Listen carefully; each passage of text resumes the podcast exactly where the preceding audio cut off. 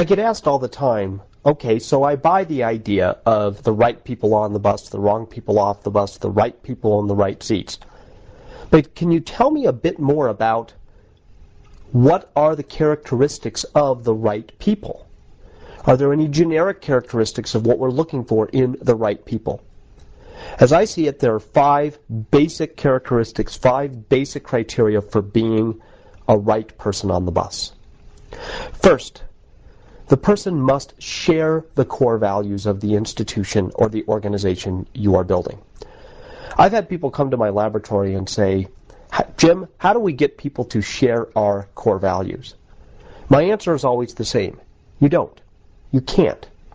You can't get people to share your core values. You can't give people new core values halfway through life. As Harry Truman once said, if somebody doesn't know the difference between right and wrong by the time they're 30, they probably never will.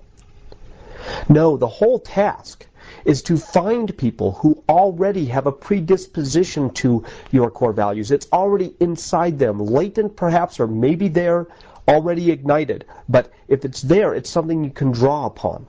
And then those who do not have a predisposition to sharing the core values get ejected like a virus, escorted right out the door by the organizational antibodies. So principle one, they must share the core values. Number two, a right person on the bus is not somebody that you need to manage. The moment you feel the need to manage somebody or tightly manage them, you've probably made a hiring mistake. In fact, that is one of your key clues that you might have the wrong person on the bus. You know how there are two different types of people that you have. You have some people that you guide and you teach and you lead and you provide them knowledge and understanding and you help them become better in their roles, but you don't spend a lot of time compensating for them. You don't spend a lot of time trying to manage the wrong person into the right behaviors. And then there's somebody else on the bus that takes a whole lot of time and energy and they're draining because you're trying to manage for the fact that they're just the wrong person. The moment you feel the need to manage somebody, you've probably made a hiring mistake. Number three, in key positions, do they have exceptional capability defined as the following?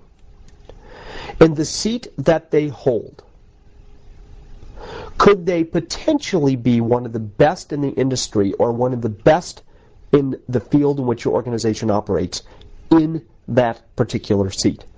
It doesn't necessarily mean that they actually are the best in that seat, but it is least possible that they could eventually become one of the best. Number four, the individual understands the difference between having a job and holding a responsibility. My assistant, Vicky gets this so well. When we first began working together, I tried to explain to her, and I succeeded, I suppose, because she grabbed onto this so successfully.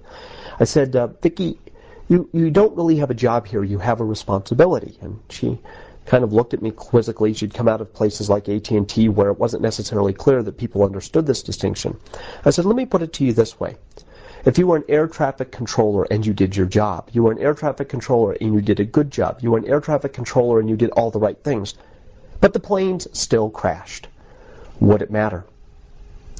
No, it wouldn't matter. Because the truth is, you have a responsibility that it goes far beyond just having a job. The responsibility to worry three steps ahead to ensure that the planes don't crash. That sense of that I have a broader sense of responsibility rather than that I have a job the ability to get that distinction is one of the crucial dimensions of the right people on the bus. They are what I would describe as productively neurotic. If they see a hole, they feel the need to fill it and make it better. And then finally, the last question, the last criteria. If you're really wrestling with whether somebody's the right person on the bus, think about this. Ask yourself the following litmus test question. If it were a hiring decision all over again, given everything that you know, having worked with this person, would you still hire? Now, one of the last things I want to say on this audio that's crucial about the right people on the bus, you must be fair. And fair in the following sense. Always ask yourself the following question. If you're wondering about somebody, do you have a bus problem or do you have a seat problem? It could be that you have a wonderful, great person on the bus, but you've made a managerial mistake and put that right person in the wrong seat. Question one should always be, do I have the right person in the right seat? Or perhaps do I have the right person just in the wrong seat? When in doubt, be fair.